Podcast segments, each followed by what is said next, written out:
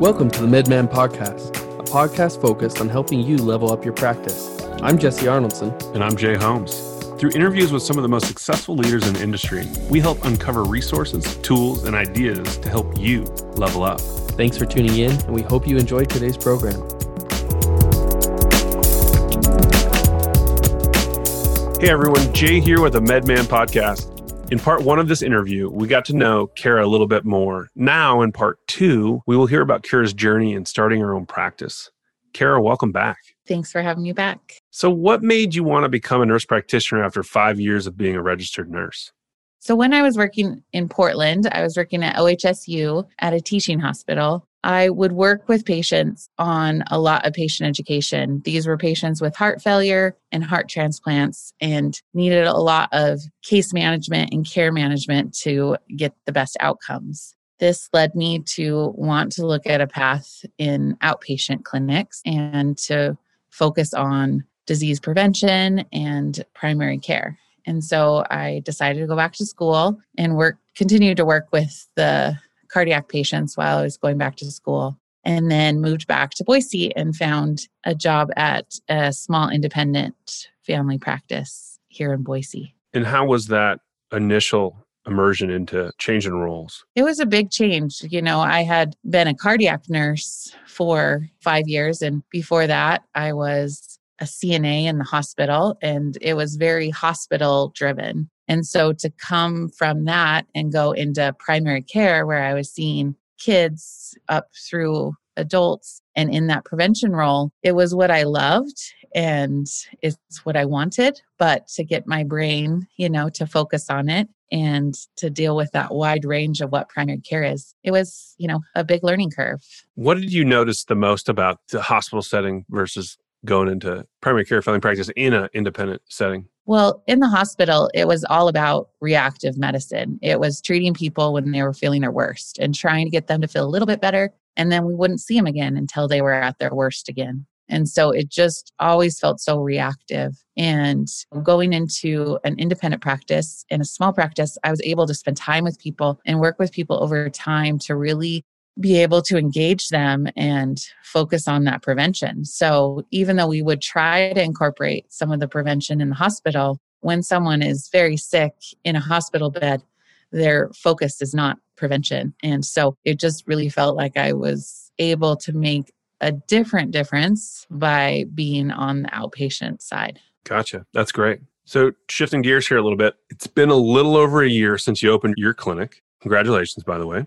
Yes, thank you. If you rewind about a year and a half ago, and as the time of kind of, you know, should you do this or should you not, what was your biggest fear of taking that leap, opening your own clinic? Well, you know, I grew up in a small business family. My parents both owned an electrical contracting business. And so I saw the ups and downs of a small business and always said that I would never go that route.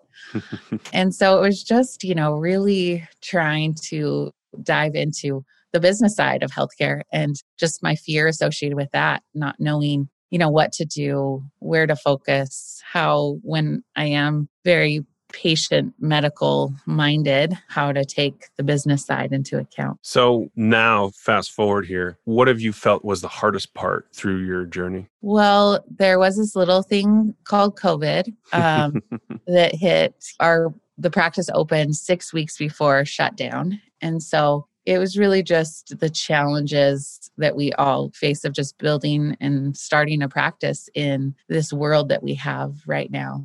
It has definitely been a challenging year. And in family practice, healthcare in general is busy, but preventative medicine is has um, struggled this year. Yeah, absolutely, and a job well done to you for pushing through, and you know, at, a pretty successful successful path. Certainly, considering the curveballs that have been thrown at you knowing that it's been a challenging year and there's been a lot of harder things because of it, what was easier than you expected? Well, you know, in a way, the business side definitely was easier than I expected, only in the aspect of that had a great team. I was lucky enough to be able to partner, you know, partner with MedMan and really just have that support. It's been amazing to have the practice management side and just the surrounded by people who you know, know the ins and outs of the business side of healthcare that I do not know. And just being able to put questions out there and get answers from varied people and just having that support has been definitely easier than I thought. Yeah, well, good to hear. Certainly good to hear. I think something to explore a little bit more is the main drivers of you wanting your own practice. Talk a little bit about what are the two or three things that you felt that you just really needed as an independent practice? Where I like to spend my focus on patient education, it is really being able to tailor that visit to the patient. And I was lucky to start my nurse practitioner path in an independent practice and having that ability to spend more time with certain people or being able to lengthen education visits and just have a little bit of flexibility in that with still having to keep the underlying aspect of it is a practice and and that but just being able to have the freedom to really treat patients you know and, and focus on and tailoring it for them. That was a big driver for me. I also like the independence, you know, to where I'm not directly affiliated with one place, you know, that it is an independent practice and being able to work with varied varied groups of people. And looking out from the outside just a little bit, it certainly gives you or the practice becomes more of you. And, and I think that's really where you see so much, you know, different type of care. And it's certainly for a different type of patient, but so impactful is that you do get a little nuances of Kara being Kara in a practice that she's helped create. And, it, and it's different, which is, you know, you're not going to go to Burger King in another country and have the same burger. That's not the point. The point is, is that you're going to get something special because Kara has helped create this place that that she loves and she fits well in. Yeah.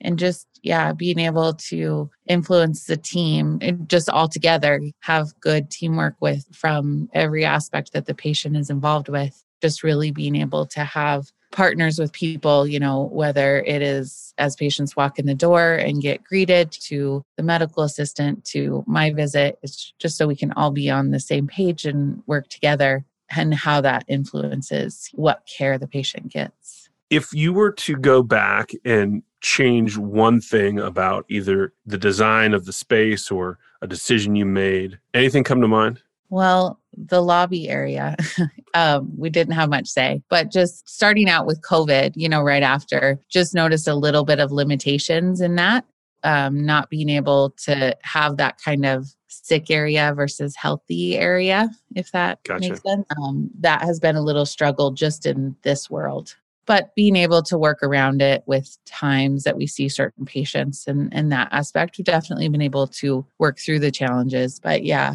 a little bit with just the space and flow. But overall, I love the space and it was very nice. I got to put a little bit of my decorating hat on and got to help out with that. So, and it turned out beautiful, um, I must say.